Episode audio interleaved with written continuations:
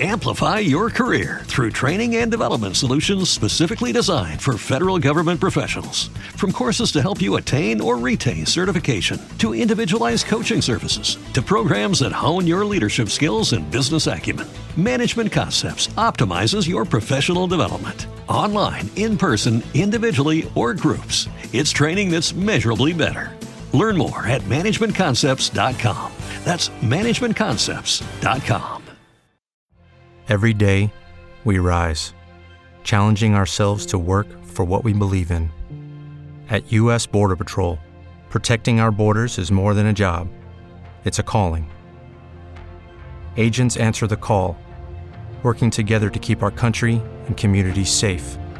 If you're ready for a new mission, join U.S. Border Patrol and go beyond. Learn more at cbp.gov/careers.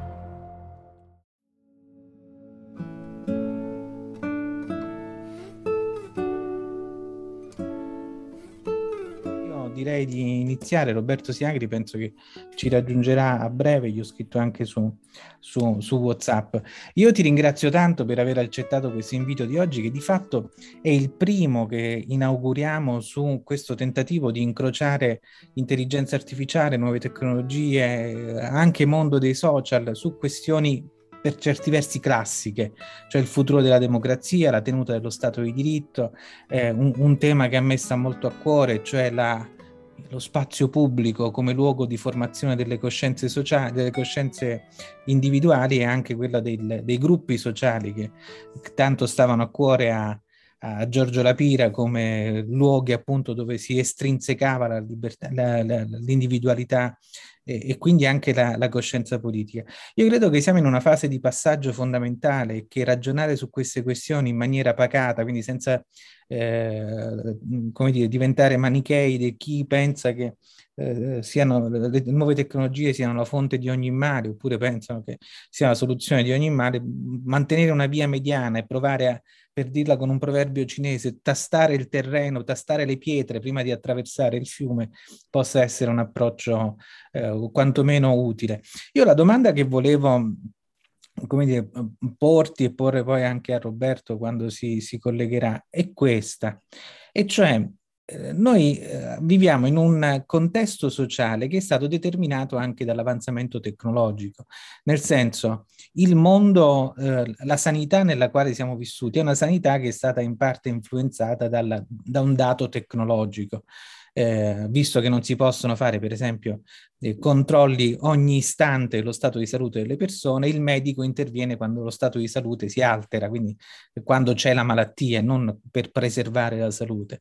La scuola ha una connotazione anch'essa di tipo fordista, nel senso che un ciclo scolastico per certi versi ricorda quasi una catena di montaggio, per cui le persone passano, i bambini passano di, di stadio in stadio, vengono riempiti di contenuti da un'autorità che è preposta a farlo finché non arrivano al controllo finale che sono gli esami e poi vengono immessi nel mercato.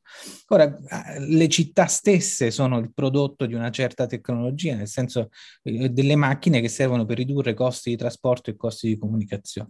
Ora, la domanda è, anche la democrazia è il frutto di un dato stadio di evoluzione tecnologica?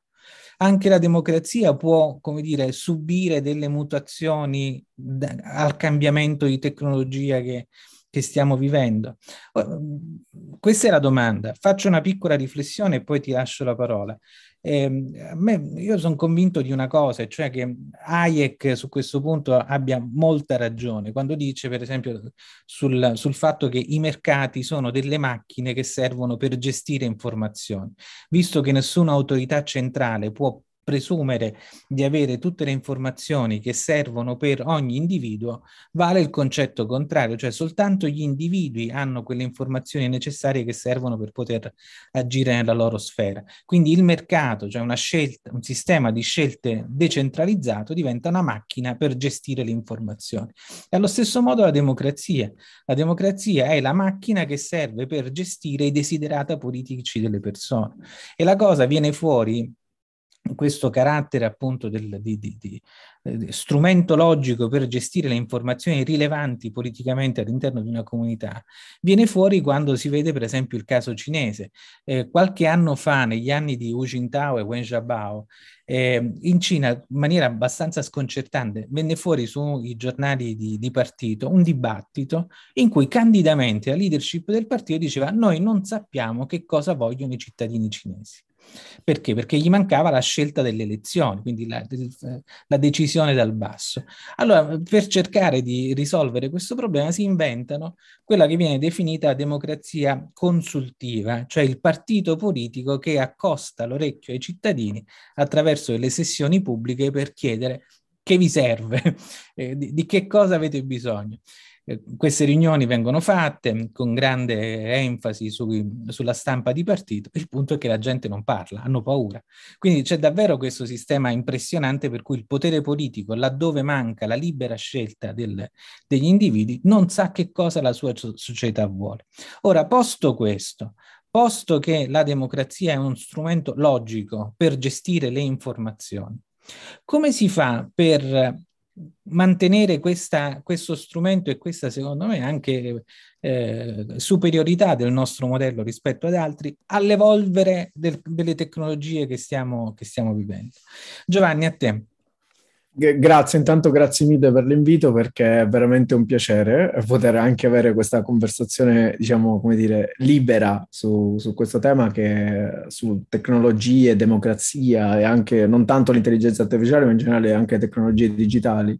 Il punto, il punto, che sollevi è importante, la questione di guardare la democrazia come un sistema, come quasi una tecnologia che assicura tutta una certa serie di garanzie, è sicuramente interessante. Sicuramente bisogna un po' andare anche a capire come anche il, eh, la tecnologia influenza la democrazia, ma anche come i valori democratici, certe questioni come lo Stato di diritto anche poi può influenzare ehm, la questione tecnologica. E qui si aprono tanti aspetti diversi dal punto di vista della relazione tra lo Stato o gli attori pubblici e il settore privato, quindi qual è un po' il, il bilanciamento e quale deve influenzare più l'altro, se vogliamo una bottom up, quindi qualcosa dal basso che vada a influenzare il sistema pubblico, o se invece vogliamo che sia il sistema pubblico a determinare le regole dal basso. Quindi e questo ovviamente apre anche un, una serie di esempi, una competizione di modelli, anche visto che abbiamo menzionato il caso cinese o il caso anche americano, dove abbiamo nel caso cinese un po' qualcosa, un modello che viene top down, quindi un modello dall'alto che cerca di regolare il mercato e poi esportare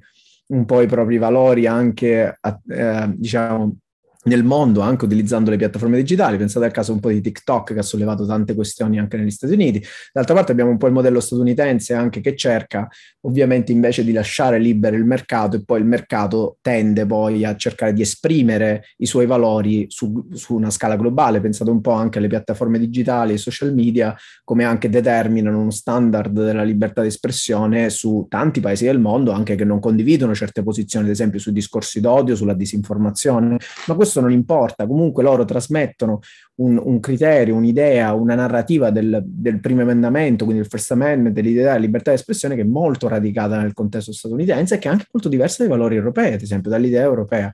Quindi il contesto è molto complicato perché è un contesto valoriale non tanto per, de- per definire posizioni dove abbiamo eh, posizioni liberali e posizioni autoritarie da un altro senso, cioè non è tanto identificare il buono, il cattivo, identificare modelli, anche perché questi modelli poi hanno delle tendenze e comunicano tra loro, ma si tratta semplicemente di identificare quali sono le strategie, anche i modelli che si stanno cercando di sviluppare in questa relazione. In questo caso, proprio il questione della democrazia è fondamentale perché queste tecnologie ovviamente hanno sempre questa scala sempre più transnazionale, ma non perché sono tecnologie transnazionali, ma perché gli attori che implementano e utilizzano queste tecnologie sono transnazionali. Mi riferisco di nuovo alle, alle piattaforme digitali e infatti non è un caso. Qui è importante che alcuni stati e non solo le democrazie in un certo senso, ma anche i regimi un po' più, diciamo, più illiberali stanno cercando di riportare sostanzialmente questa governance delle tecnologie nella loro dimensione statuale. Basti pensare al caso del, nel caso anche della Cina stessa, nel caso della Russia, nel caso anche dell'Unione Europea, paradossalmente, anche se è un regime, diciamo, di democrazia costituzionale, in un certo senso i Stati membri sono comunque, sono democrazie con tutti i problemi di rule of law che conosciamo in Europa, però il problema comunque è che comunque si sta cercando di riportare sostanzialmente la tecnologia all'interno di quelli che sono i vincoli della sovranità statale e questo sostanzialmente produce diversi effetti quando si guarda sostanzialmente a paesi che sono regimi più liberali o regimi più liberali. Il vero problema è che riportare anche un po' eh, questo, diciamo, la tecnologia, le tecnologie digitali, internet, l'intelligenza artificiale all'interno dei confini statali è sicuramente un modo per cercare di spingere la democrazia a intervenire, perché nel momento in cui si riporta una cosa all'interno dei confini statali, si cerca di riportarla anche all'interno di alcuni circuiti democratici. Però questo, attenzione, può essere anche un modo per regimi più liberali di utilizzare questo argomento in modo strumentale per riportare all'interno di un serie di controllo pubblico rispetto a determinate tecnologie in un determinato Uh, determinato ambito territoriale. Quindi bisogna stare molto attenti perché questo è successo più volte eh, negli ultimi anni, specialmente se guardiamo anche al caso, ad esempio, in Africa è successo anche più volte, ci sono stati anche paesi ehm, che hanno preso proprio spunto da alcune politiche eh, anche dell'Unione o degli Stati Uniti per cercare di implementare ehm, le stesse politiche, ad esempio sul, sul governo delle piattaforme digitali per la moderazione dei contenuti, ad esempio anche in quegli stati, o comunque anche i casi di internet shutdown, cioè i casi anche di blocco della rete, sono stati argomentati in un modo di tutelare interessi legittimi dello Stato come la sicurezza o come, o come, anche i valori democratici nel caso delle elezioni. Non è un caso che la maggior parte dell'internet, la maggior parte, un gran numero di internet shutdowns è proprio avvenuto proprio prima del contesto elettorale, proprio con la scusa, scusate se uso questo termine, il gioco di parole, di andare a tutelare la democrazia, quindi lo scambio, le elezioni, i valori elettorali, quando vengono utilizzati come strumenti. Quindi sostanzialmente, come vedete, la relazione tra, come vedete, come anche qui stiamo vedendo insieme, la relazione tra tecnologia e democrazia è molto più complicata del dire semplicemente se deve essere l'attore pubblico a determinare le regole e quindi riportare la tecnologia in un ambito, in un, in un contesto, in un dibattito democratico. E l'abbiamo visto anche dalla questione della relazione dei dati con la surveillance pubblica, con la sorveglianza di massa. Abbiamo tanti modelli dove lo Stato ha interesse anche a trattare dati, ma allo stesso tempo a cooperare col settore privato perché allo stesso momento, allo stesso, allo stesso, tempo, il settore privato fornisce quelle infrastrutture digitali, se vogliamo chiamarle così, che permettono all'attore pubblico di accedere a servizi che sono già pronti. L'abbiamo visto anche durante la pandemia, durante quel grande dibattito sul contact tracing, se ci pensate, eh, quando Google e Apple si sono presentati con una soluzione chiave in mano del dire noi abbiamo un po' la tecnologia di contact tracing, molti paesi che stavano già sviluppando la loro tecnologia a livello nazionale hanno detto sì, bene, prendiamo questo strumento. Questo è solo un esempio di come la democrazia è sempre più, e le democrazie costituzionali sono sempre più davanti al dilemma se prendere una strada di, di sviluppo di servizi pubblici, anche in un certo senso interna, oppure ricorrere al mercato per la provvisione di questi servizi pubblici, specialmente nel settore digitale questo è molto forte. E questo solleva tante domande su come anche l'attore pubblico, certe volte lo Stato o comunque le pubbliche amministrazioni, anche se vogliamo guardarlo più da vicino ancora, o anche i comuni, ecco, o le, le, le aree più piccole di amministrazione tendono a essere poi dipendenti da soggetti che sono privati, anche ad esempio pensate nella fornitura di un di un servizio che può riguardare il cloud computing. Non è un caso, ad esempio, che eh, negli Stati Uniti c'è un grande dibattito riguardo ai, ai, bid, riguardo agli appalti per quanto riguarda il sistema di sicurezza degli Stati Uniti e il cloud, ad esempio, ma anche in Europa c'è questo dibattito e non è un caso che l'Europa stia avanzando il progetto di Gaia X, che è questa idea del cloud europeo, per evitare proprio che le informazioni vengano eh, sostanzialmente riportate su eh, all'interno o comunque contenute o gestite da, da attori che comunque non sono comunque operano a livello transnazionale il cui livello di accountability per un sistema democratico è molto basso. Quindi questi sono un po', eh, diciamo che è stato un po' un volo attraverso diversi temi, ma di interconnessione tra tecnologia e democrazia che si sono sollevati, ad esempio, in questi tempi, ma ce ne sono tanti altri. Però ovviamente Uh, ovviamente non so se vuoi, se vuoi intervenire, io ti ascolto volentieri e poi ci scambiamo perché comunque io ho tante, molte, tantissime altre cose da dire su questo. No, ma infatti poi ascoltandoti altre cose sono venute in mente anche a me, le ho segnate e quindi vado in maniera, come dire, anche scomposta e mi, mi scuso con te.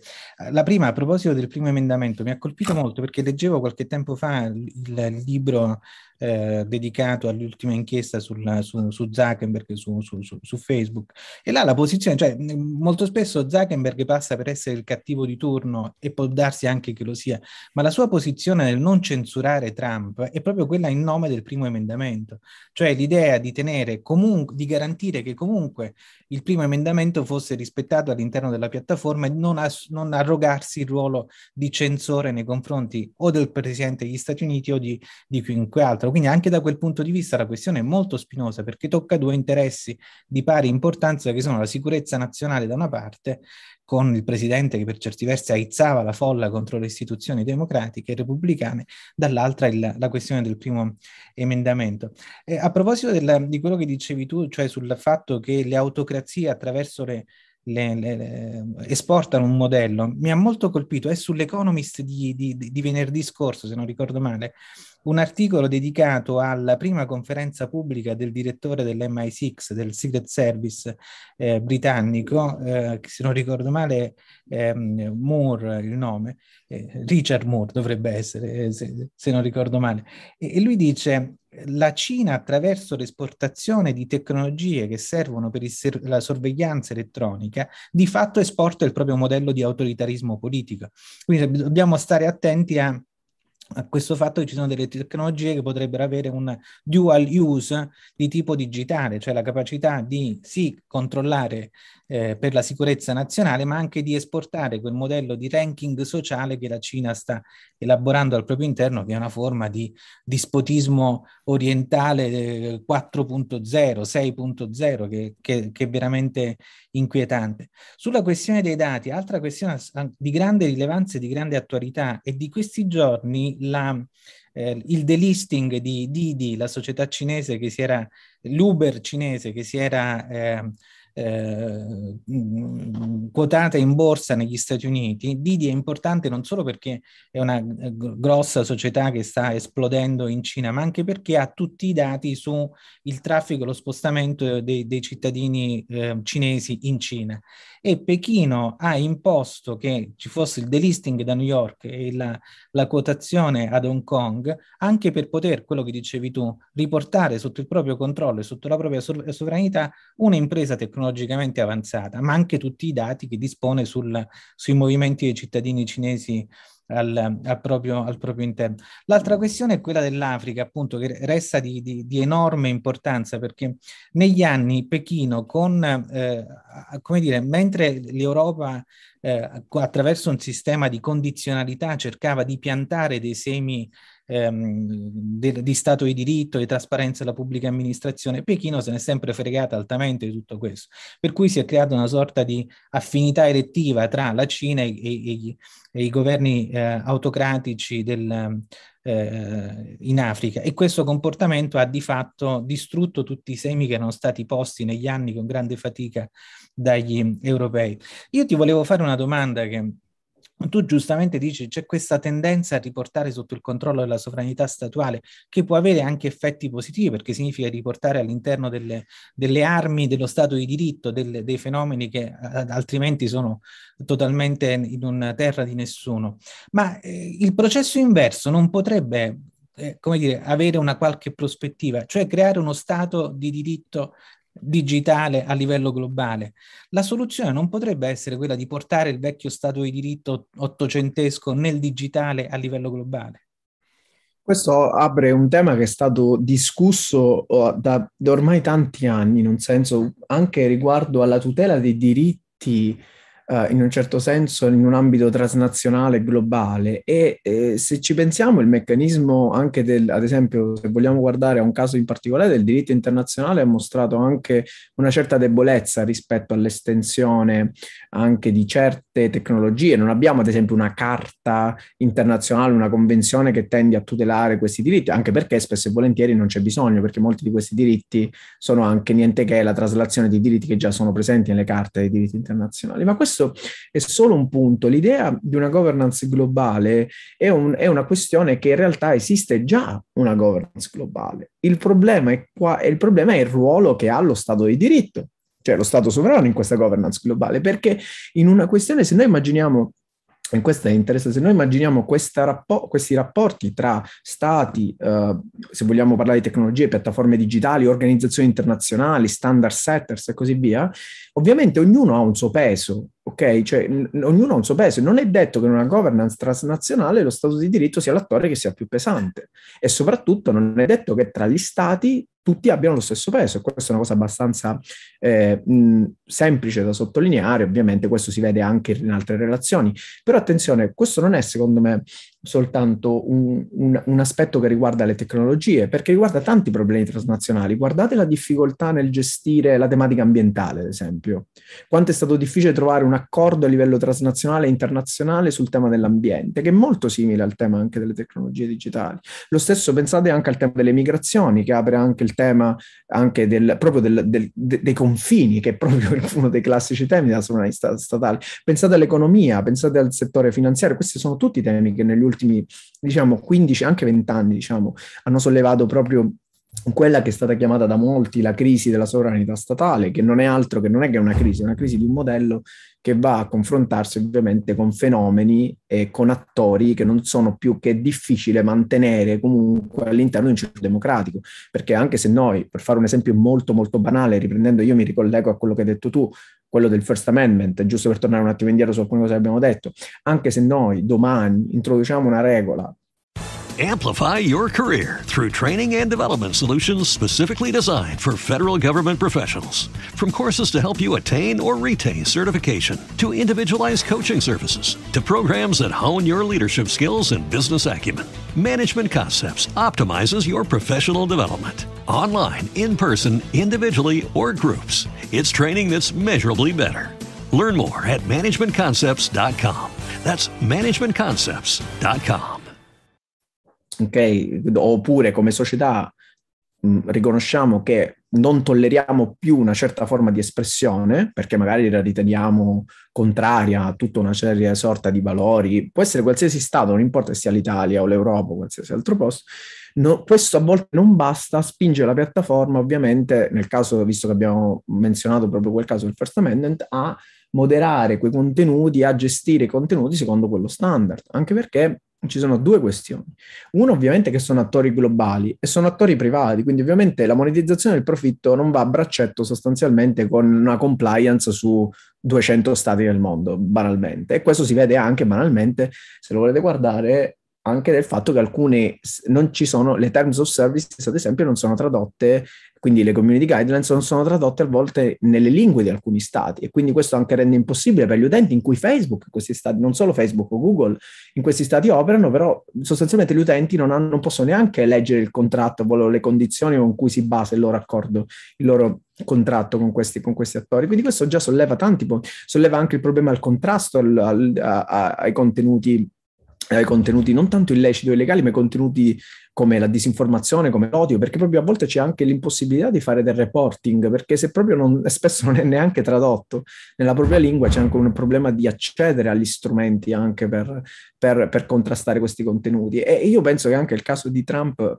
è stato soltanto uno dei casi paradigmatici, ma è stato solo il caso che ha avuto più eh, rilevanza mediatica e di come anche le piattaforme poi alla fine tendono anche a determinare proprio questi standard di tutela che non importa quale sistema democratico sia, dica quale, quale sia lo standard della libertà di espressione, alla fine vediamo che c'è questa sorta di, ehm, di ehm, di consolidamento di standard privati che diventano poi alla fine quasi pubblici in un certo senso, perché si applicano ovviamente anche su scala globale. Quindi c'è una, global, c'è una governance globale. E penso che il caso, visto che abbiamo menzionato anche di Trump, comunque della, del content moderation, della moderazione dei contenuti, è un esempio paradigmatico in questo caso. Perché?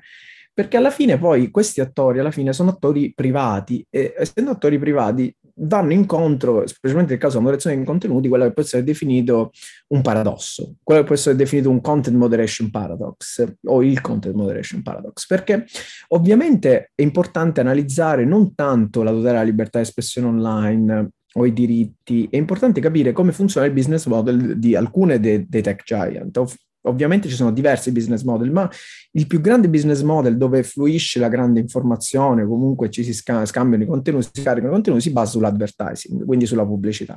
Quindi cosa significa? Che ovviamente si crea, ora cerco di semplificare perché ovviamente stiamo discutendo in modo molto, molto libero, però si crea un po' questa equazione per la piattaforma che sostanzialmente è più utenti, cioè più utenti ci sono sulla piattaforma, più contenuti ho, più gli advertiser saranno interessati a, a pubblicare il loro, il loro, comunque la loro pubblicità sulla piattaforma e quindi io avrò più profitti. Questa equazione crea tanti problemi a livello di incentivi per un soggetto privato, perché chiaramente il soggetto privato che cercherà di massimizzare le, le revenues, quindi eh, gli introiti che, che vengono dal settore pubblicitario, cercherà ovviamente di spingere gli, gli utenti a stare il più tempo possibile online, ovviamente, per condividere più contenuti. Però cosa succede? Allo stesso tempo la piattaforma ha anche un interesse opposto, cioè ha l'interesse opposto, cioè quello di assicurare che i propri spazi digitali non diventino sostanzialmente o non ospitano contenuti che siano soltanto d'odio o disinformazione, perché questo spingerebbe gli utenti a trascorrere meno tempo, a riconoscere quello non come uno spazio sicuro. Quindi cosa succede? Qui viene anche dentro il discorso anche dell'intelligenza artificiale in questo scampo specifico, perché proprio sono queste tecnologie che permettono di andare a moderare quei contenuti e a ridurre sostanzialmente lo, la diffusione di questi contenuti. Ma perché c'è un paradosso? Perché da un lato la piattaforma vuole assicurare che questi spazi digitali siano sicuri per gli utenti, perché se l'utente si sente sicuro non andrà in un'altra piattaforma, starà lì. E questo è un punto. Ma allo stesso tempo, per cercare di creare più engagement, più condivisioni, più contenuti, la piattaforma è anche interessata a prioritizzare alcuni contenuti. E sapete cosa succede spesso? Questo ovviamente ci sono delle piccole, ancora la, la ricerca sta andando avanti questo, in questo settore, l'ambito social science, però si sta vedendo anche un po' come le piattaforme, e questo è anche stato sottolineato recentemente da, da alcune eh, dalle rivelazioni di whistleblowers diff, non, so, non soltanto di Facebook, e soltanto la piattaforma tendono, i social media specialmente tendono a dare prevalenza a contenuti che siano contenuti, ad esempio, che siano contenuti che creano tanto engagement. Non è un caso che solitamente i discorsi d'odio e la disinformazione creano molto engagement. E quindi da un lato c'è questa idea di tutelare sostanzialmente questo spazio sicuro, ma dall'altro c'è l'idea del profitto che spinge ovviamente a prioritizzare certi contenuti e questo crea dei sistemi che creano che crea questo conflitto. E poi ovviamente ci ritroviamo a discutere del, di, del problema di Facebook che contribuisce a diffondere odio è quello che è successo in Myanmar, ci troviamo a discutere ora lo stesso problema in Etiopia, anche se con meno, diciamo, con meno enfasi perché ci sono meno informazioni in quell'area, però comunque il problema è sempre lì. C'è questo paradosso tra cui le piattaforme da un lato cercano di ridurre l'impatto dei contenuti dannosi, dall'altro, se li vogliamo chiamare dannosi giusto per semplificare, dall'altro cercano anche di utilizzarli a fini del profitto. E infatti questo coincide un po' anche con la propaganda che c'è stata, diciamo propaganda del movimento anche attivista, di non, di non fare profitti con l'odio, quindi stop hate for profit, perché ovviamente, chiaramente, quel, quei contenuti vengono massimizzati proprio per massimizzare i profitti. E quindi in questo contesto, l, l, questo mi sono soffermato un po' di più per capire proprio anche come questi attori, ovviamente, a differenza di, una, di uno Stato che ovviamente solitamente spesso viene demonizzato perché viene visto come un, un'interferenza rispetto alle libertà individuali, alla fine lo Stato perde il suo ruolo nell'anche tutelare queste, sostanzialmente queste posizioni. E chiaramente tutto questo discorso in un circuito democratico crea grandi problemi, perché chiaramente poi i discorsi e tutta, se ci pensiamo proprio alla democrazia, allo scambio delle idee, non avviene più in un mercato non che libero, ma non è mai stato libero, perché anche lo conosciamo anche quali sono i problemi con, ehm, con i media tradizionali, però comunque crea un dibattito che ovviamente è orientato ovviamente a logiche di profitto, ovviamente, che è quello della moderazione dei contenuti. E questo crea, voglio l'ultimo punto, e poi ovviamente ci spostiamo su altri temi, però questo crea anche problemi se ci pensate in altri ambiti. Pensate al caso della della, della, informazione politica online, dei social media, come anche il populismo si è diffuso comunque non solo in Italia, ma anche in altri paesi, comunque proprio la logica anche del, della, delle piattaforme, la moderazione dei contenuti ha permesso, ha dato proprio quello strumento tale per cercare di esprimere ed espandere alcune narrative. Pensate al caso della disinformazione, non è un caso, non è proprio un caso, ma c'è anche il tema se ci vogliamo spostare su un tema un po' diverso, c'è anche il tema degli influencers, ad esempio, di questi attori che sono attori che ovviamente cercano solitamente di massimizzare il loro profitto pubblicizzando prodotti, servizi, un, un, qualsiasi cosa, gaming, piuttosto che un prodotto fisico, ma allo stesso tempo vediamo che sempre più questi attori vanno verso un, un, discorso politico spesso e volentieri, o discorsi di interesse pubblico. Quindi poi il tema è come, come andare poi a regolare un qualcosa che viene sostanzialmente da un ambito consumeristico e regolarlo quando tocca temi che non possono essere minimamente censurati, in un certo senso. Non tanto censurati ma anche regolati perché sono discorsi che riguardano il contesto pubblico, quindi sostanzialmente hanno un margine di tutela all'interno di un discorso democratico più ampio. E questo crea tanti problemi, specialmente quando il confine che solitamente si chiama tra commercial speech e political speech diventa sostanzialmente molto sottile. E in questo caso abbiamo questi attori che cercano anche ovviamente il problema è anche che e questo si è visto nel caso della pandemia che questi attori alcuni influencer sono stati anche ehm, e alcuni anche hanno rifiutato, sono stati anche contattati da organizzazioni che poi erano finanziate da alcuni governi proprio per diffondere disinformazione sul Covid eh, su, durante la pandemia e alcuni influencer sono venuti fuori dicendo no, noi non abbiamo accettato e hanno messo fuori la notizia sostanzialmente denunciando al pubblico sostanzialmente che c'è questa interferenza dove questi soggetti vengono utilizzati proprio per la loro posizione di influenza proprio per diffondere anche que- questi contenuti. Quindi è molto più articolato, non è soltanto il potere delle piattaforme, non è soltanto, è un insieme di fattori che poi tendono a influenzare il discorso democratico, assolutamente sì, se vogliamo usare questo esempio. No, il punto è di, di, di, grandissimo interesse e di grandissimo impatto. Io sono assolutamente d'accordo con te. Credo che la logica stessa delle piattaforme sia fatta proprio per le ragioni che dicevi tu, per produrre eh, discorsi d'odio, perché quello che appunto eh, maggiore è le, la, polarizzazione dei, dei, dei vari interventi, ma, maggiore è l'engagement, quindi la partecipazione delle persone all'interno delle, dei vari social network e, e maggiore sono il numero delle visualizzazioni e quindi, come dire, la, la, la, possibilità di andare dagli inserzionisti da parte della piattaforma e chiedere di, di, di, di, pagare da questo punto di vista. Ora, però, la questione è come se ne esce. Vedo che si è collegato Roberto, non so se ci sente. Adesso. Ciao Roberto, benvenuto. Benvenuto. Eh, io ho avuto un po' di problemi di connessione, ma ci sono adesso. Mi sentite? Ti sentiamo, sì. ma non ti vediamo. Adesso vedo se riesco ad attivare il video. Adesso dovreste vedermi. Sì, perfetto. Benvenuto, sono contento che sei riuscito a collegarti. Allora, con, con Giovanni mm. stiamo eh, toccando un po' di questioni e l'ultimo intervento che lui ha fatto era sulla, sul modello stesso delle piattaforme, il caso è quello di, di Facebook, eh, il cui come dire, business model è fatto quasi naturalmente per produrre poi dei risultati in termini di comunicazione politica con discorsi d'odio, polarizzanti e che eh, estremizzano le, le, posizioni, le posizioni in campo. La questione però è come se ne esce, cioè se è vero che la maggior parte de, di noi trascorre sempre più tempo online, l'online, penso che con Roberto l'avevamo toccato questo discorso nel corso della presentazione del suo libro, non è un online neutro, non c'è un luogo pubblico dove io posso formarmi ehm, eh, una opinione politica oppure un luogo dove io so voglio dire, nel momento in cui entravo all'interno di un sindacato, di una sede di partito, sapevo che cosa aspettarmi. Ma se vivo all'interno di un social network, eh, di fatto è come se vivessi continuamente all'interno di un centro commerciale con le scale che si muovono come nel film di Harry Potter a seconda dei click che vado mettendo, vado mettendo in giro. Il punto è come se ne esce. Cioè, eh, se queste piattaforme per la loro stessa natura tendono ad essere delle piattaforme mondo, l'idea di piattaforme concorrenti, cioè il concorrente di Facebook, di fatto non esiste. Tendono al monopolio, anche perché Peter Thiel teorizzava questo, cioè la possibilità di nascere, di, di ambire al monopolio. E d'altra parte l'idea di un Facebook di Stato, di un Facebook pubblico, a me fa abbastanza paura.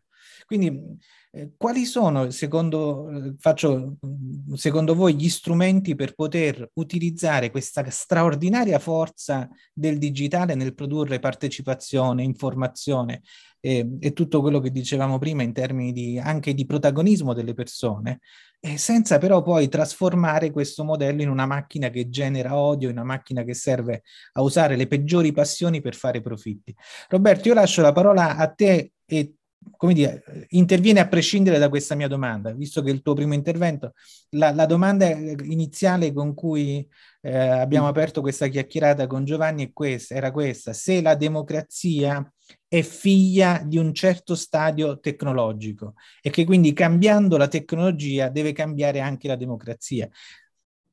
A te Roberto. Ah, domanda, domanda, molto interessante. D'altra parte eh, eh, penso che possa essere anche così, che il mezzo alla fine definisce anche, anche il messaggio, no? come diceva qualcuno.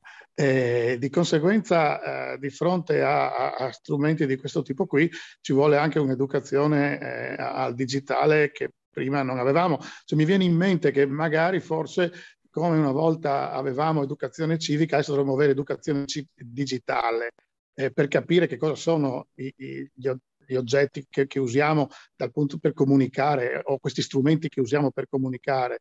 Eh, e, mh, perché il rischio è che secondo me vengano usati in maniera impropria, come si potrebbe usare in maniera impropria o vivere in maniera non secondo quello che poi è, sono i canoni sociali se non viene fatta un'adeguata educazione. Tutto sommato il, il digitale ci apre a, a, infinite opportunità rispetto a, al mondo reale e di conseguenza forse qualche cosa bisognerebbe eh, imparare di questo nuovo mondo. Ma, ma, ma detto questo, eh, io ritengo che poi siamo anche in una fase, come posso dire, embrionale alla nascita di tutto questo fenomeno del digitale. Se torniamo indietro di una ventina d'anni eh, non c'erano queste cose, per cui soffriamo anche questi alti e bassi dell'adattarsi a queste nuove, dell'adattamento a queste nuove forme, a queste nuove forme di tecnologia.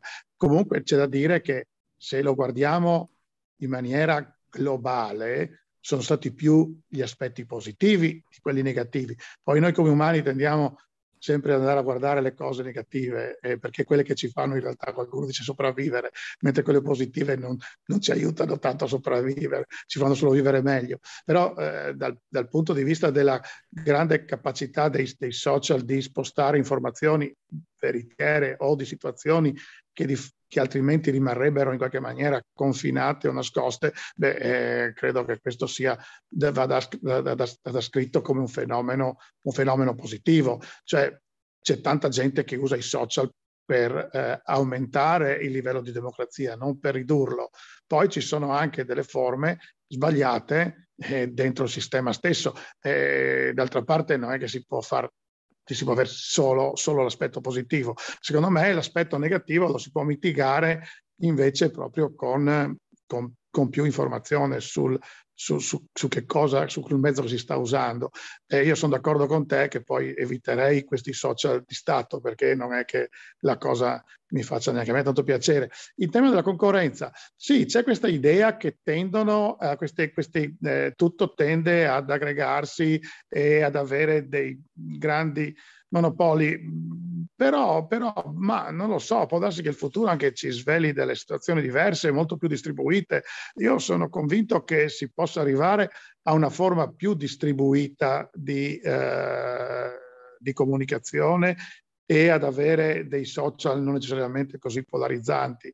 È successo un po' anche con tutte le altre cose, eh, con tutte le altre tecnologie, non è che poi c'è soltanto uh, un, un, un, editore o c'è soltanto un produttore di, di, di, di, televisivo. Penso che più cominciamo a capire il mezzo, più si possono formare dei, eh, dei gruppi delle idee che poi escono fuori anche da questo effetto grosso che c'è in questa fase di polarizzazione. D'altra parte andiamo anche a vedere l'età di chi usa questi strumenti. Sappiamo per esempio che una fascia molto più giovane oggi di, di persone, magari Facebook lo usa molto di meno, è quasi diventato uno strumento per quelli come me, Facebook, più che per un, per un ragazzo, per cui ci sono tanti strumenti e che hanno forme anche di comunicazione diversa. Eh, il, ehm, è, è, una, è, un, è, un, grande arcipelago quello del, dei, dei social comunque e bisogna formare una coscienza critica alle nuove generazioni, ma anche forse anche alla nostra, di sapere cosa vuol dire andare a cercare le informazioni, di sapere come valutare il carattere di veridicità di un'informazione. Eh, poi ognuno di noi cerca quello che vuole trovare. C'è l'altro aspetto, che potremo, andremo, andiamo quasi sempre a trovare l'informazione che rafforza la nostra, la nostra idea e questo fa parte degli umani indipendentemente dai social. In realtà i social amplificano delle cose che già noi umani facciamo. Eh? non è che i social inventano delle cose che noi umani non abbiamo dentro di noi, perché perché un prodotto funzioni deve essere basato su qualche caratteristica che gli umani hanno già e la va poi ad amplificare. Da questo punto di vista, come dire, eh, il fatto che ci siano dei contenuti polarizzanti che attirano l'attenzione su internet è, è, è, lo stesso di quando si formano i capannelli di persone intorno a due persone che litigano, oppure la, la coda in autostrada per vedere l'incidente che c'è dall'altro lato. Eh, si agganciano sempre a dei sentimenti, dei sentimenti umani. Io farei un'altra domanda per te, Roberto, eh, perché ehm, eh, prima eh, Giovanni faceva riferimento al, alla questione del cloud e al fatto che l'Europa stia mettendo in piedi un suo cloud Gaia X, se non, se non per, per poter, come dire, eh, è un po' quello che è stato fatto con Galileo per avere un'alternativa rispetto sì. al, al, GPS. Questa è una questione, secondo me, di grandissimo interesse. Eh, un articolo sul fin- che si collega anche con le cose di cui ti occupi tu, soprattutto sulla servitizzazione. Un articolo sul Financial Times di qualche giorno fa diceva della del, del, possibile evoluzione del cloud as a service, quindi non più il prodotto come un servizio, ma il cloud as a service. E l'esempio era questo, cioè Amazon Web Service che insieme con, Glod- con eh, eh, Goldman Sachs forniscono questo servizio a, ad altri investitori, cioè Goldman Sachs dà i dati eh, vende i dati che possiede sulle opere, su, eh, le situazioni economiche a livello eh, globale come servizio per altri investitori e lo fa attraverso Amazon Web Service. Ora, la cosa che mi ha colpito è questa frase all'interno dell'articolo, che Amazon Web Service sta diventando il computer globale, quindi una forma di eh, come dire, corrente elettrica globale a cui ci si collega per avere capacità di calcolo, intelligenza artificiale e via dicendo. Eh, qua però la questione è grossa e il, il monopolio è, diventa poi, come dire, che cresce su se stesso, piove sul bagnato. Come lo scalfisci da questo punto di vista? Amplify your career through training and development solutions specifically designed for federal government professionals. From courses to help you attain or retain certification, to individualized coaching services, to programs that hone your leadership skills and business acumen, Management Concepts optimizes your professional development. Online, in person, individually, or groups, it's training that's measurably better. Learn more at managementconcepts.com. That's managementconcepts.com. What if you could have a career where the opportunities are as vast as our nation, where it's not about mission statements, but a shared mission? At U.S. Customs and Border Protection, we go beyond to protect more than borders from ship to shore, air to ground. Cities to local communities, CBP agents and officers are keeping people safe. Join U.S. Customs and Border Protection and go beyond for something far greater than yourself. Learn more at cbp.gov/careers. Beh, perché basta investire come investono loro, d'altra parte l'Europa non ha voluto investire fino adesso, adesso comincia a investire. Cioè anche qui, come ci sono le, anche il settore elettrico, ci sono tante centrali, c'è la centrale nucleare, c'è la centrale termoelettrica, c'è la centrale idroelettrica e così di cloud, ci saranno cloud, cloud, cloud.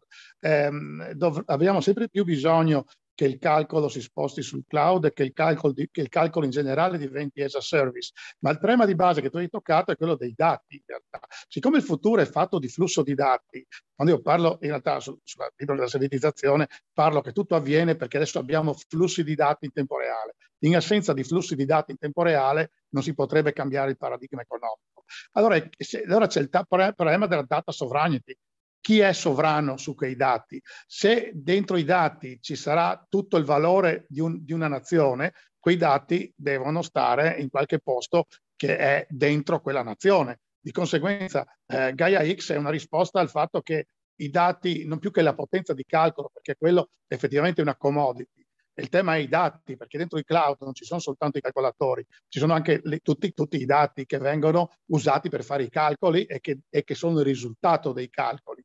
E quei dati lì che poi diventano informazione, diventano conoscenza e diventano per cui strategici per la competitività di una nazione, di un'area, di un'azienda.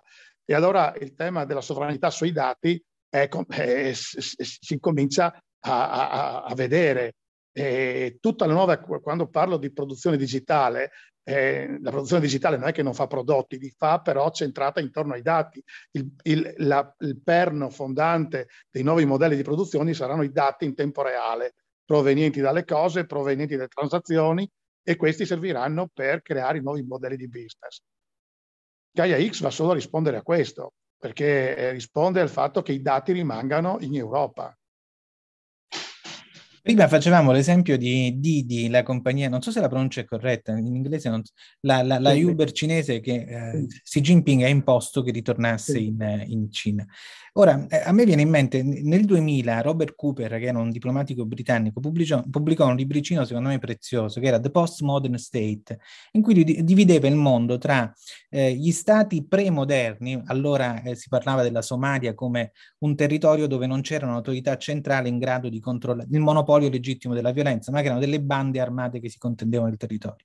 Dall'altra gli stati vesfaliani, e lui faceva l'esempio della Cina e dell'India, cioè quelli che eh, eh, del principio del cuius regio eius religio, per cui comando io all'interno del, del mio Stato, nessuno deve ingerire aff- nei miei affari interni, e poi lo Stato pes- post-moderno, cioè l'Europa che superava i confini degli Stati nazionali, creava uno Stato sovranazionale e, ed era anche, come dire, l'arbitro a cui le, le diverse entità statuali e non statuali potevano fare appello per risolvere le questioni tra gli Stati. Ora, visto che qua le grandi organizzazioni internazionali non ci sono, i, media in questi giorni lamentavano la totale assenza del WTO che come dire, non, compare da nessuna parte. Sulle questioni dei dati, quando bisogna dire, determinare di chi fanno parte quei dati, a chi si fa appello?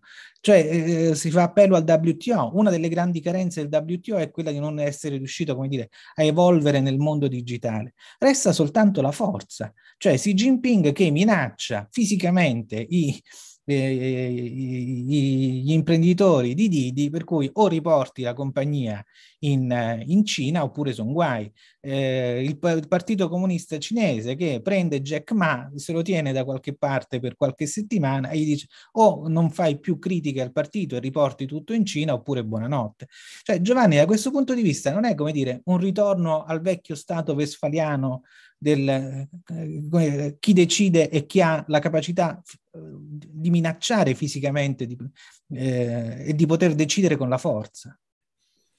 Eh sì, in parte sì, ma perché in realtà poi il, le tecnologie digitali hanno, sì, non hanno, non hanno, fatto nient'altro che evidenziare anche delle logiche del, di potere tra gli stati anche allo stesso tempo e questo si sta riflettendo anche che infatti si parla sempre di più di logiche di potere anche tra Stati Uniti e Cina, che pensate anche al discorso su Huawei, anche che negli Stati Uniti non è mai sempre ben visto, ma perché questo si riconnette anche a un'altra questione che stavamo discutendo, di cui stavamo discutendo, su cui stavamo discutendo prima, che è proprio quella riguardo anche agli interessi anche di questi stati a espandere sostanzialmente le loro tecnologie in altre aree del mondo e questo non è un caso. Infatti si parla proprio di Huawei model, cioè si parla proprio del, della capacità della Cina di usare questo Huawei model per esportare proprio tecnologie anche in contesti dove non, so, non c'è quella presenza dello Stato, cioè un'area, quella che viene chiamata governance without a state, cioè, una, cioè un'area senza, senza sol- solitamente una, una, una, governance statale. In questi spazi, che sono spazi in un certo senso agiuridici, se vogliamo immaginare agiuridico nel senso di statale, astatali più che altro, perché poi il diritto c'è in un certo senso ed è un diritto definito da soggetti privati, sono delle norme, delle regole che sono al di fuori delle regole definite da un contesto democratico Ovviamente questi attori vanno a offrire dei servizi. Però che cosa succede? Attenzione, c'è anche una, una, sorta di cattura di alcuni stati, perché ovviamente, di nuovo, alcuni stati, specialmente anche il Global South, hanno interesse a attirare sostanzialmente companies o comunque tecnologie che gli permettono di sviluppare servizi pubblici che altrimenti non potrebbero fare. Non è un caso, ad esempio, che un sacco di piattaforme digitali hanno aperto data center in diversi paesi africani e poi ci sono stati anche dei piccoli scandali che hanno dimostrato che in questi data center alcuni dati potevano viaggiare e tornare indietro nel paese di origine di questi tech giants. Basta, ci sono queste cose sono sui giornali, si va a vedere che ci sono delle backdoor che permettevano la raccolta dei dati, ad esempio in paesi africani, e poi questi dati venivano trasformati trasportati anche in altri paesi. Questo ovviamente è una sorta di quello che viene chiamata quella logica estrattiva che ha, colonizzato il, che ha caratterizzato il colonialismo. Infatti oggi si parla di data colonialism, digital colonialism, ma perché?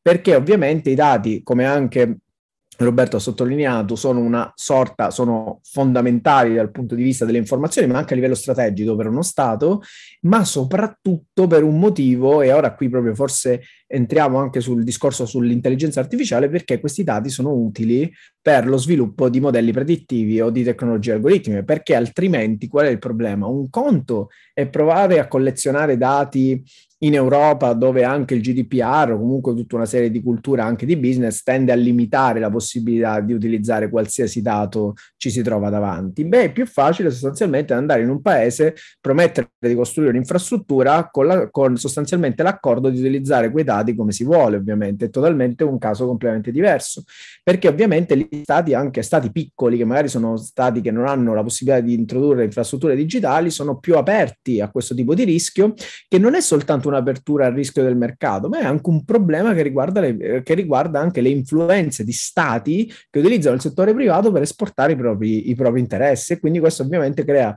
tanti problemi e abbiamo visto anche come eh, questo, questo, problema si ripercuote in diversi modi e in diverse fasi e quello, quello, dei data center è soltanto un caso, però è anche importante capire allo stesso tempo, e questo è molto importante da sottolineare, che alla fine i, i, soggetti, ad esempio questi soggetti, i soggetti privati come le piattaforme hanno portato anche allo stesso tempo, e questo stato sottolineato da Roberto ed è importante, hanno portato anche a un'enorme crescita e possibilità anche regimi liberali di poter sostanzialmente condividere idee. Non è un caso che la Cina ha, in, nel caso ha sempre bloccato la possibilità di avere piattaforme globali utilizzando piattaforme nazionali. Non è un caso perché ovviamente sono luoghi dove è possibile anche scambiare o portare avanti dinamiche o logiche o argomenti che non sono magari eh, eh, graditi dalla quella che viene definita la central authority e quindi chiaramente questo è un tema per cui sicuramente le piattaforme hanno portato eh, un importantissimo, anzi hanno anche tappato sostanzialmente, scusate se uso questo termine, anche tappato i buchi di alcuni servizi pubblici che sostanzialmente a volte non pensate soltanto a caso della pandemia, pensate anche a ricevere eh, pacchi senza Amazon, pensate quanto Amazon ha aiutato, non solo Amazon ma anche altri servizi digitali, altre piattaforme di commerce hanno aiutato a spedire e condividere mh, pacchi sostanzialmente e quanto servisse quando non si poteva uscire. Cioè, questi sono tutti esempi di come questi, serv- questi servizi hanno anche contribuito cioè, di nuovo a tappare dei buchi di, che sono sostanzialmente di fallimento dell'attore pubblico nel, nell'offrire servizi digitali, perché ovviamente anche chiaramente in un'economia liberale si, si cerca anche di ridurre il ruolo dell'attore pubblico nell'interferenza del, del mercato. E questo è molto importante perché, giusto per fare un ultimo appunto, nel caso proprio della moderazione dei contenuti, come abbiamo detto, è pur vero che ci sono dei rischi, come abbiamo detto proprio per via del business model, e questo è, diciamo, è abbastanza evidente, però è anche vero che avere una piattaforma senza moderazione di contenuti, senza tecnologie di intelligenza artificiale che cerchino di eh, eh, sostanzialmente di rimuovere anche alcuni contenuti, non permetterebbe di utilizzare queste piattaforme perché la, il sistema di moderazione dei contenuti, il vantaggio di questo sistema è che anche permette di godere di questi spazi, altrimenti sarebbe il caos. E, però ovviamente la contropartita è dare a un soggetto privato la governance di uno spazio dove fluisce il discorso democratico. Questo è il grande dilemma su, diciamo, della governance delle informazioni digitali, ma anche dei dati in parte, perché poi tutto si basa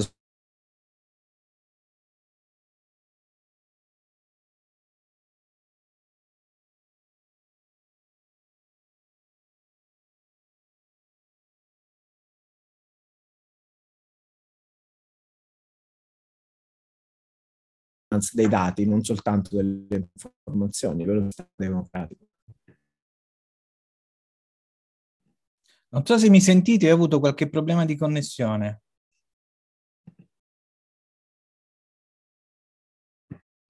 Oggi siamo sfortunati, quindi anch'io ho avuto problemi di connessione. Ma a proposito di, eh, di quello che dicevi tu, a me, eh, se non ricordo male, una delle ultime dichiarazioni di, di, di, Zuckerberg sulla questione pare che il 90% delle fake news vengano bloccate da algoritmi di intelligenza artificiale, c'è un 10% che sfugge e che deve essere affrontato da moderatori in carne ed ossa. Il punto è che ci sono 2 miliardi, 2 miliardi e mezzo di persone e quel 10% può produrre questioni, questioni enormi. Ma io volevo farvi una domanda che, dire, perdonatemi se la, la faccio in maniera anche un po', un po rozza. Tutto il, mod- il business model di Facebook e Google è quello di vendere da permettetemi se la dico così, vendere dati a inserzionisti perché gli inserzionisti possano vendere prodotti. Eh, se tutta questa macchina a me inserzionista non fa vendere nulla, collassa. Cioè Facebook porta le persone all'interno della propria piattaforma, le tiene là e promette all'inserzionista, guarda che visto il meccanismo di micro-targeting che ho, farò vendere le tue scarpe da ginnastica per correre proprio alla persona che sta cercando scarpe da corsa con quella particolare conformazione. Il punto è che se ne, queste, tutto ciò non si traduce in vendita di prodotti o come dicono i marchettari in conversioni, tutto questo meccanismo collassa. Ora Facebook i dati sulle conversioni non le dà, dà i dati sulle visualizzazioni, ma non di quante scarpe sono state vendute.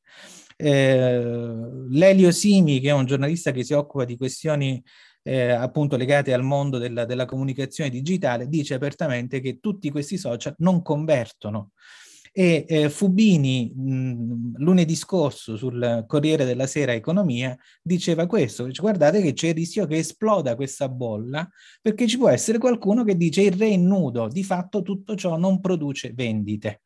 Questo che cosa significa? Se questo dovesse essere vero, che cosa significherebbe? Ed è qua la domanda che faccio al fisico Roberto Siagri.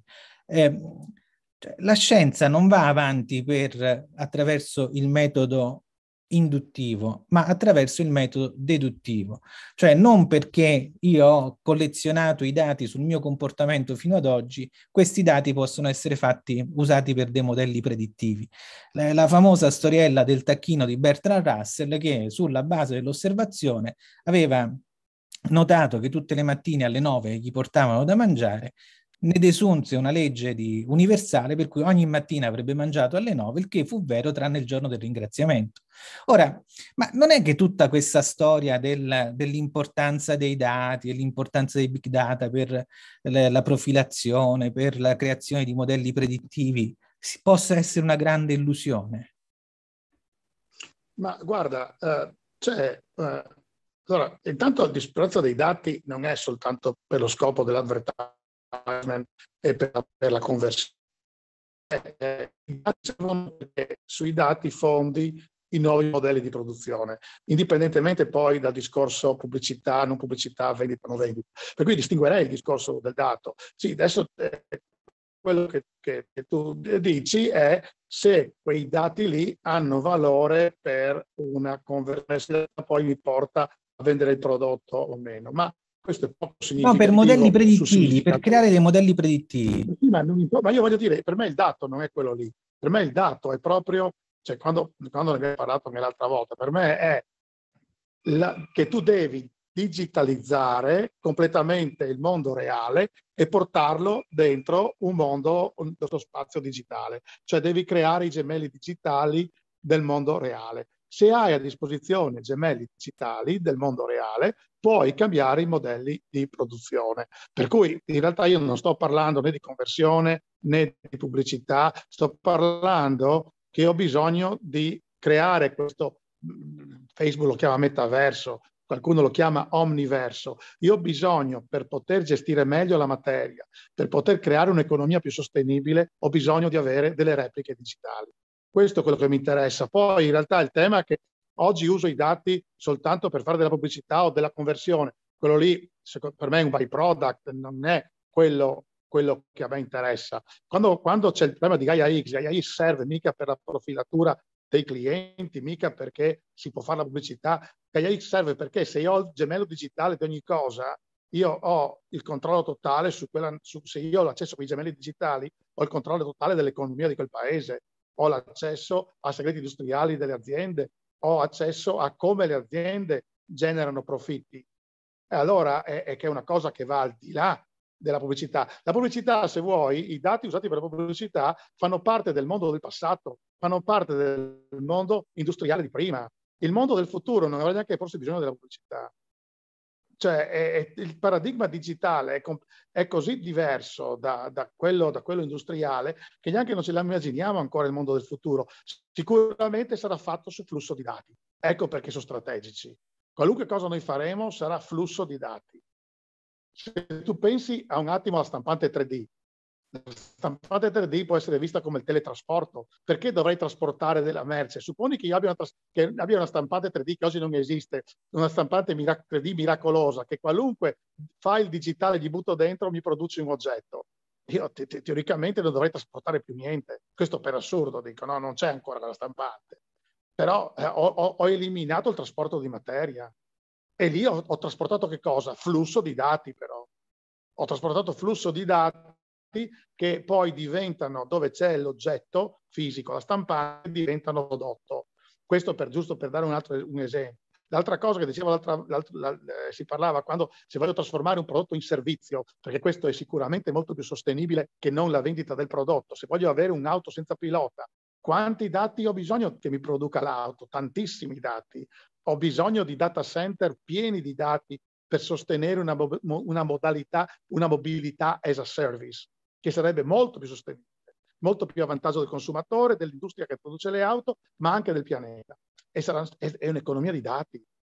Cioè, in qualunque parte tu la veda, per cui, francamente, del problema della conversione di Facebook a me interessa relativamente poco e non è per quello che dobbiamo proteggere i dati, ma per tutto il resto che ho detto.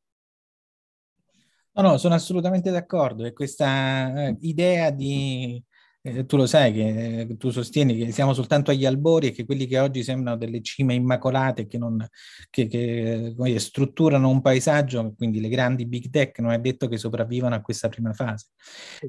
Giovanni, prego.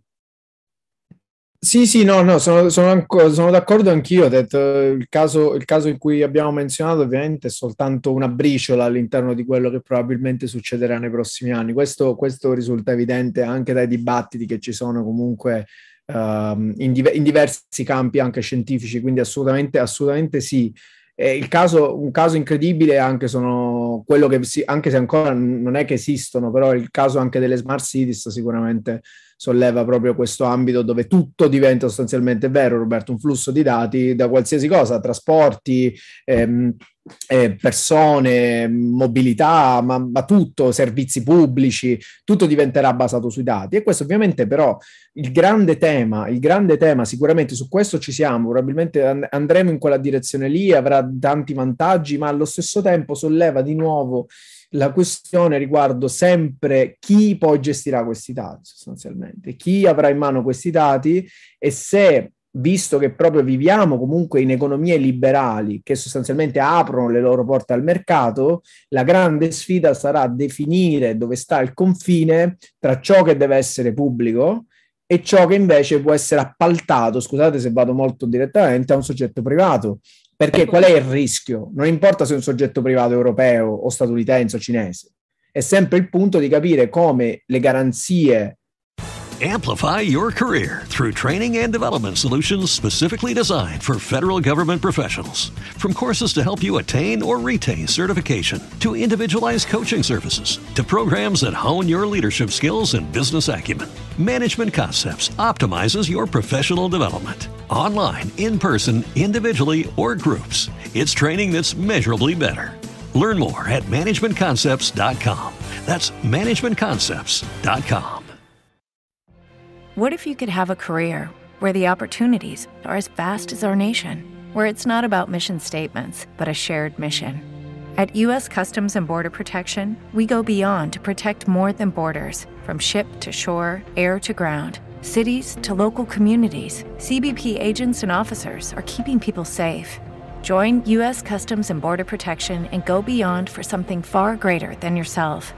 Learn more at cbp.gov/careers. dell'attore pubblico si spostano in un settore privato attraverso che cosa? Un contratto alla fine, perché poi alla fine stiamo parlando di un contratto tra un attore pubblico e un attore privato per un'infrastruttura, può essere un cloud, può essere una, una griglia digitale, qualsiasi cosa. Quindi poi qual è il problema? Che si pone il problema della dipendenza dell'attore pubblico che spesso non ha le risorse per disporre di tecnologie che vengono offerte direttamente dal settore privato.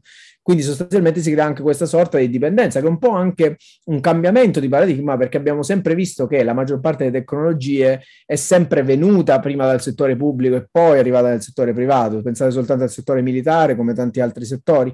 Qui in questo momento è pur vero che ancora gli stati investono tantissime risorse nello sviluppo di tecnologie, però abbiamo un settore privato che effettivamente proprio all'interno delle strutture, dei modelli predittivi, ma non soltanto, sta sviluppando sempre un'enorme capacità di analizzare questi dati e di trovare soluzioni nuove per il trattamento di questi dati, quindi per cosa fare di questi dati. Cioè i modelli predittivi non sono tanto sviluppati dagli attori pubblici, a parte il caso cinese, il caso indiano, la Dark Project, tutto quello che sta succedendo. La maggior parte dei modelli predittivi sono sviluppati nel settore privato. E il problema poi alla fine sarà come governare questo rapporto, sicura, nel, nel, nel contesto che Roberto sottolineava. Questo poi diventa chiave proprio per quello che stavamo dicendo, proprio il discorso della democrazia, perché poi è lì che si gioca la partita, su come alla fine un sistema democratico può andare a influire su questa dinamica di tecnologie e attori che tendono poi ovviamente a determinare anche opportunità e rischi allo stesso tempo.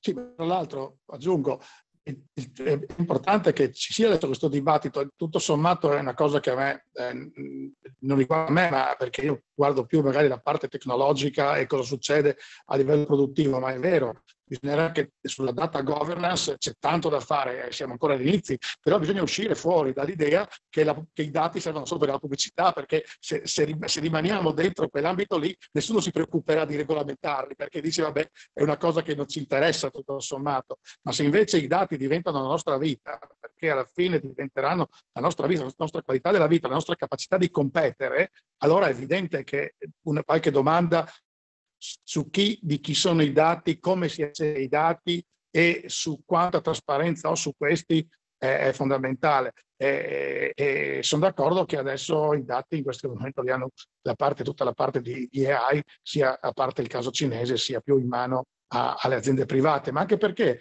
purtroppo a livello pubblico, oltre la, la Cina che ha tanti dati, gli altri non è che hanno tantissimi dati o li hanno tutti ancora dentro dei silos su cui è difficile poi andare a fare delle, delle, delle, dei lavori, cioè che bisogna cambiare anche l'approccio a come si raccolgono i dati, perché poi devono essere interoperabili, perché se poi raccolgo i dati che rimangono imprigionieri di silos e che non sono comunicati uno con l'altro, poi è difficile riuscire poi a fare delle, delle estrarre delle informazioni, estrarre della conoscenza. Eh, per esempio, una delle grandi sfide italiane che è ancora incompiuta, non è possibile che i dati del, della sanità siano isolati regione per regione. Se io mi muovo da una regione all'altra, rischio che non, che non riesco tra, non, cioè non rischio, non mi trasporto i miei dati. Questo per me è un problema come cittadino, perché magari il medico, se mi sposto dal Friuli in Lazio e mi succede qualche cosa, lì non c'è l'accesso ai miei dati. E questo è un problema. Allora, questo, questa, questa, questa, questa cosa mai, mal regolamentata della privacy, che poi alla fine se la privacy serve per, per ridurmi la qualità del servizio non va tanto bene, perché alla fine anche tutto il tema della privacy, che credo è importante, va anche visto in un contesto però di poter erogare un servizio di qualità.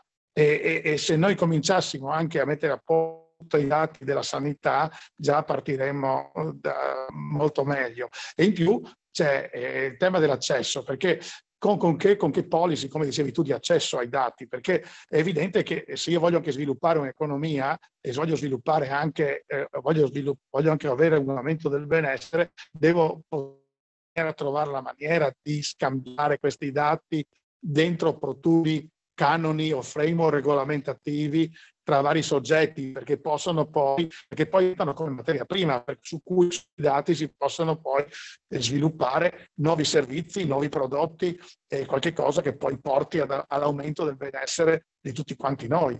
Eh, io credo che non ci sia ancora una... Eh, Gaia X fa, fa capire che si comincia a capire che i dati sono importanti, ma ma, eh, ma, ma, un dibattito serio sulla sovranità, sulla data sovereignty, sulla sovranità dei dati, e ancora non l'ho visto. E comunque non si fa AI, non, ci, non serve le AI se non ci sono dati. Chi fa tante AI sono i cinesi perché hanno basi dati enormi. Per cui eh, bisogna avere basi dati importanti per poi sfruttare al meglio gli algoritmi di AI, altrimenti l'AI intanto non serve. Su small data si può fare, su piccoli dati si possono usare tanti altri tipi di tecniche algoritmiche e non serve sicuramente andare a mettere dentro delle, delle, delle macchine di AI. E poi il tema delle AI è come si fa il training a questi algoritmi, come, come imparano. da chi imparano, quali sono gli esempi che sono considerati eh, esempi di, per l'apprendimento. Insomma, eh, non, è, non basta solo avere i dati, non basta neanche avere solo gli algoritmi, è una materia complessa e anche i risultati possono essere pertanto non necessariamente corretti se il, tutto il processo di acquisizione dei dati e di training non è fatto nella maniera, nella maniera eh, diciamo, canonica. Bene, non so se Giovanni vuole aggiungere qualcosa su, su questo punto oppure no. Ma brevemente io mi trovo, da, mi trovo d'accordo con, con, Roberto, è vero, sostanzialmente il grande tema sarà anche l'accesso dei dati, anche perché le pubbliche amministrazioni in vari settori. È, sicuramente eh, la sanità è, esem- è, esemplare perché è su base regionale, ma tanti altri servizi sono su base regionale, anche servizi pubblici. Quindi sicuramente una grande sfida per gli attori pubblici è quella di rendere i propri dataset accessibili, interoperabili e sostanzialmente capaci di interagire con un sistema che sia una macchina. Sostanzialmente, il grande problema è che nessuno è in grado di leggere questi dati, perché spesso sono in- informatiche, è impossibile da leggere secondo le tecnologie che abbiamo, sarebbe troppo dispendioso. E quindi serve anche interrogarsi su come l'attore pubblico deb- dovrebbe anche sostanzialmente investire risorse, spazi, uffici su un, un, team anche molto ampio di persone che lavorano sulla digitalizzazione del patrimonio informativo pubblico, che è fondamentale.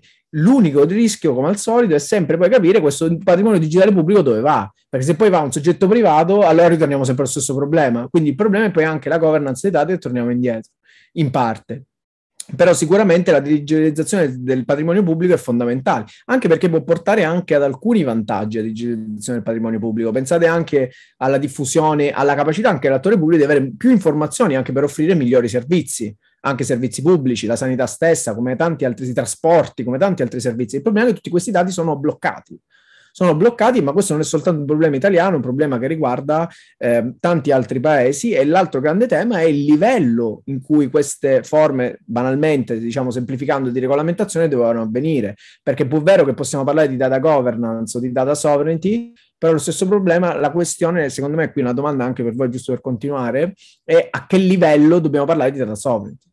Cioè qual è il livello e come i diversi livelli sovranazionali e nazionali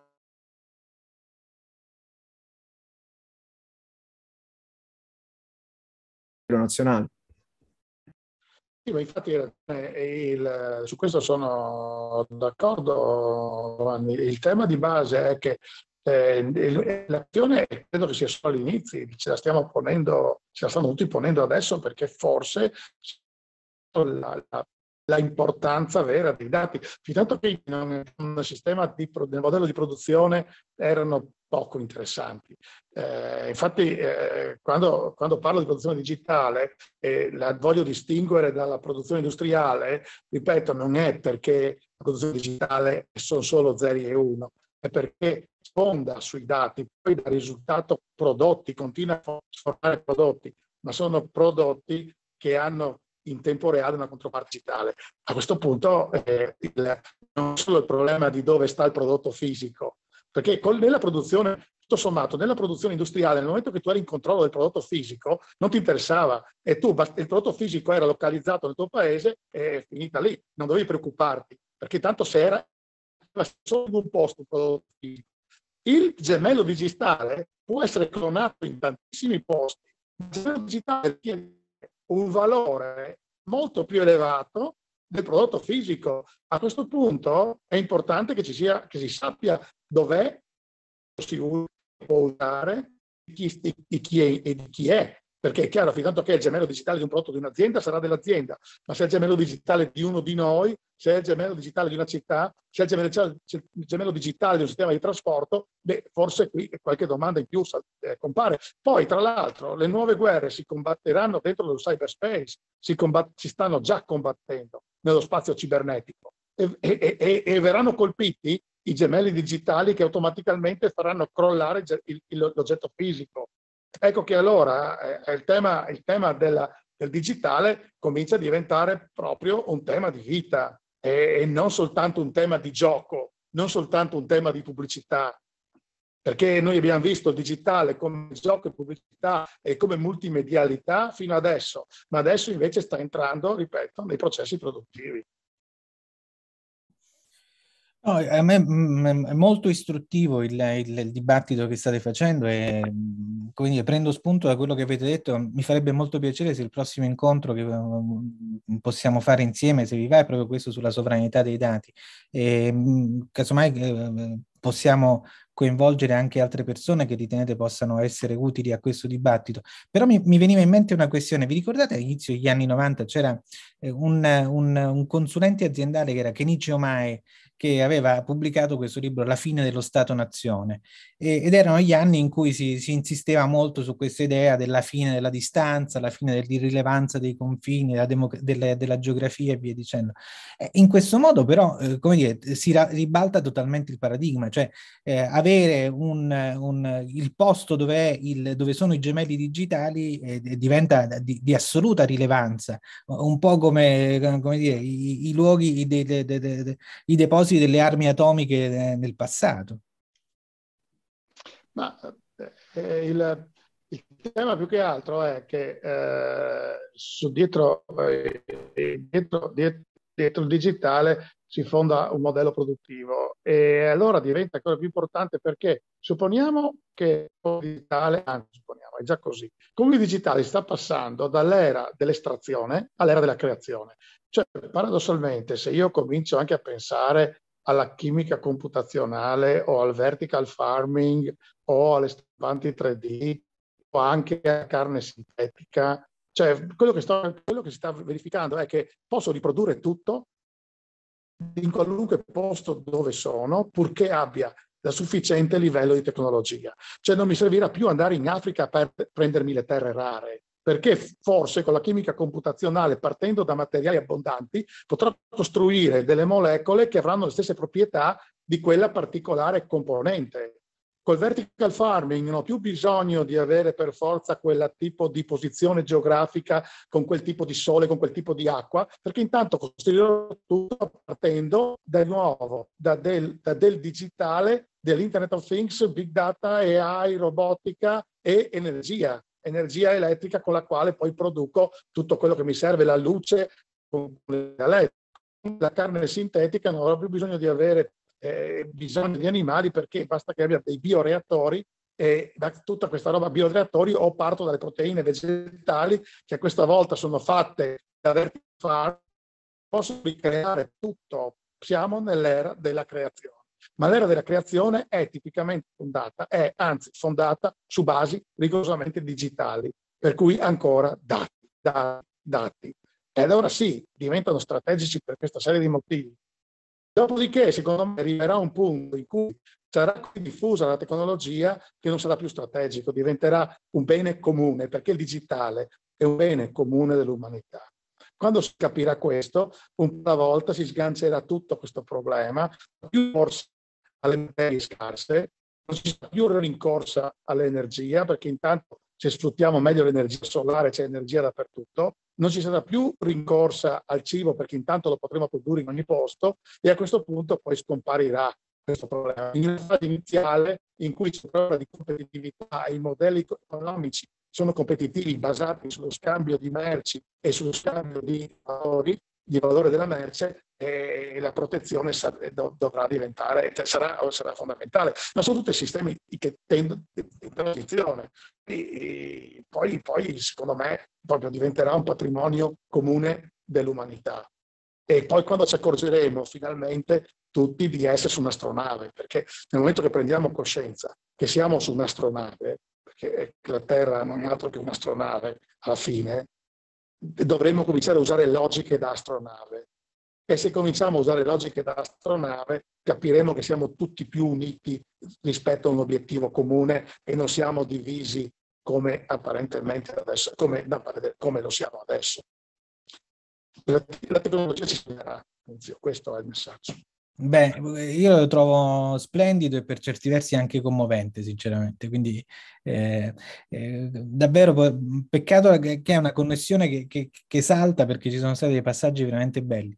E quindi io mm, vi invito perché ci possa essere un altro incontro su, su queste questioni e anche questa tua, come dire, scansione temporale mi, mi piace molto, cioè di una fase di, di transizione che deve portare quasi a digerire le logiche del digitale, però a superare il più grande problema dell'umanità, che è quello della scarsità, ed entrare in una logica dell'abbondanza condivisa. Giovanni, a te l'ultima parola e poi ci, ci salutiamo, visto che ci eravamo dati un'ora di tempo, ma il dibattito ormai eh, prosegue perché io lo sto trovando splendido. A te Giovanni. No, io voglio soltanto dire che sicuramente questo è perché è giusto per avere prospettive diverse, non che non condivida alcune, quello che è stato in parte stato detto. Allo stesso tempo c'è, un, c'è una logica sostanzialmente che bisogna sempre stare attenti a, allo stesso tempo alle logiche di technological solutionism. Quindi perché poi il problema è cercare di ehm, far finta che poi il problem- alcuni, alcune questioni non ci siano e che comunque alcuni attori, alcune logiche anche di potere, anche tra stati, tutto quello che abbiamo già detto, quindi non serve ripeterlo, si poi riproducano sostanzialmente anche e si amplificano attraverso le tecnologie digitali. Questo voglio soltanto sottolineare una cosa, la tematica ambientale che è abbastanza chiara a tutti quello che sta succedendo, non, ancora non sembra aver portato a grandi coesioni mondiali o globali, ma questo soltanto perché mi piace un po' eh, contestare, comunque avere un dibattito sulle cose, questo è proprio l'obiettivo di oggi, però se ci pensate, tutti speriamo che la tecnologia ci aiuti. E la tecnologia ha sempre aiutato, cioè ci ha sempre aiutato, anzi pensate quanti passi in avanti abbiamo fatto, proprio quello che dicevamo all'inizio, anche le piattaforme banalmente in quel piccolo contesto hanno permesso maggior discorso democratico in alcuni, in alcuni contesti.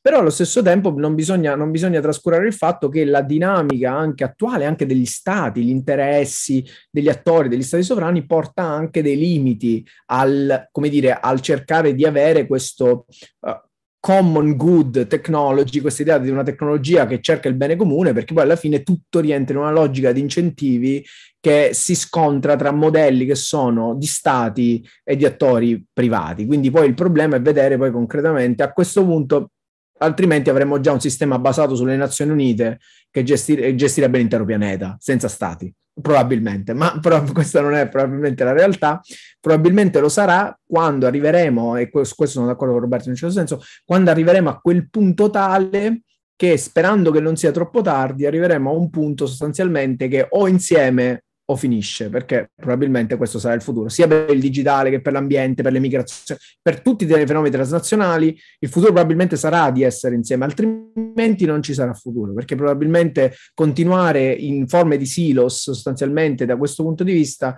mh, non ci porterà ad affrontare tematiche o problemi che saranno sempre più globali, cioè in futuro saremo molto più esposti a vedere il pianeta dal punto di vista digitale, ambientale e così via come un unicum, non come un insieme di stati probabilmente perché proprio le sfide saranno sempre di quel tipo lì. Quindi la grande sfida sarà la trasformazione dello Stato sovrano sicuramente e la trasformazione della democrazia in questo ambito sicuramente. Sì, e c'è anche un'altra questione che non è soltanto come la razionalità, la logica razionale della tecnologia non si deve soltanto scontrare con le logiche del potere dello, degli stati, ma anche della, della, forza, della violenza, ma anche con quella cosa che Manzoni definisce il, il guazzabuglio del cuore umano, eh, che Isaiah Berlin chiama eh, il legno storto dell'umanità, e che dire, la razionalità non è soltanto, si, si, deve scontrare con il fatto che siamo degli esseri abbastanza strani, noi esseri, noi esseri umani. E, e per questo io sono convinto che sia assolutamente fondamentale che le diverse prospettive dialoghino, così come i diversi settori disciplinari dialoghino tra di loro. Quindi vi ringrazio davvero tanto per, per questo incontro di oggi, spero davvero che possa essere il primo di una serie da fare insieme e se vi va il secondo potrebbe essere proprio alla questione della sovranità dei dati. Mm, penso che, come sottolineava Roberto, sia un punto fondamentale degno di, su cui è importante dibattere. Io vi ringrazio tanto, non penso che riusciremo a vederci prima di Natale, quindi vi faccio gli auguri e mm, teniamoci in contatto comunque per riprogrammare un nuovo incontro insieme. Certo, grazie e altrettanto. Tanti auguri anche a te, Nunzio, e anche a te, Giovanni. Eh, molto volentieri anche a voi, è stato veramente un piacere. Buona serata e grazie ancora. Alla prossima. Arrivederci. Amplify your career through training and development solutions specifically designed for federal government professionals. From courses to help you attain or retain certification, to individualized coaching services, to programs that hone your leadership skills and business acumen, Management Concepts optimizes your professional development. Online, in person, individually, or groups, it's training that's measurably better. Learn more at managementconcepts.com. That's managementconcepts.com. With the Lucky Land slots, you can get lucky just about anywhere. This is your captain speaking. Uh, we've got clear runway and the weather's fine, but we're just going to circle up here a while and uh, get lucky. No, no, nothing like that. It's just these cash prizes add up quick. So I suggest you sit back, keep your tray table upright, and start getting lucky. Play for free at LuckyLandSlots.com. Are you feeling lucky? No purchase necessary. Void where prohibited by law. 18 plus terms and conditions apply. See website for details.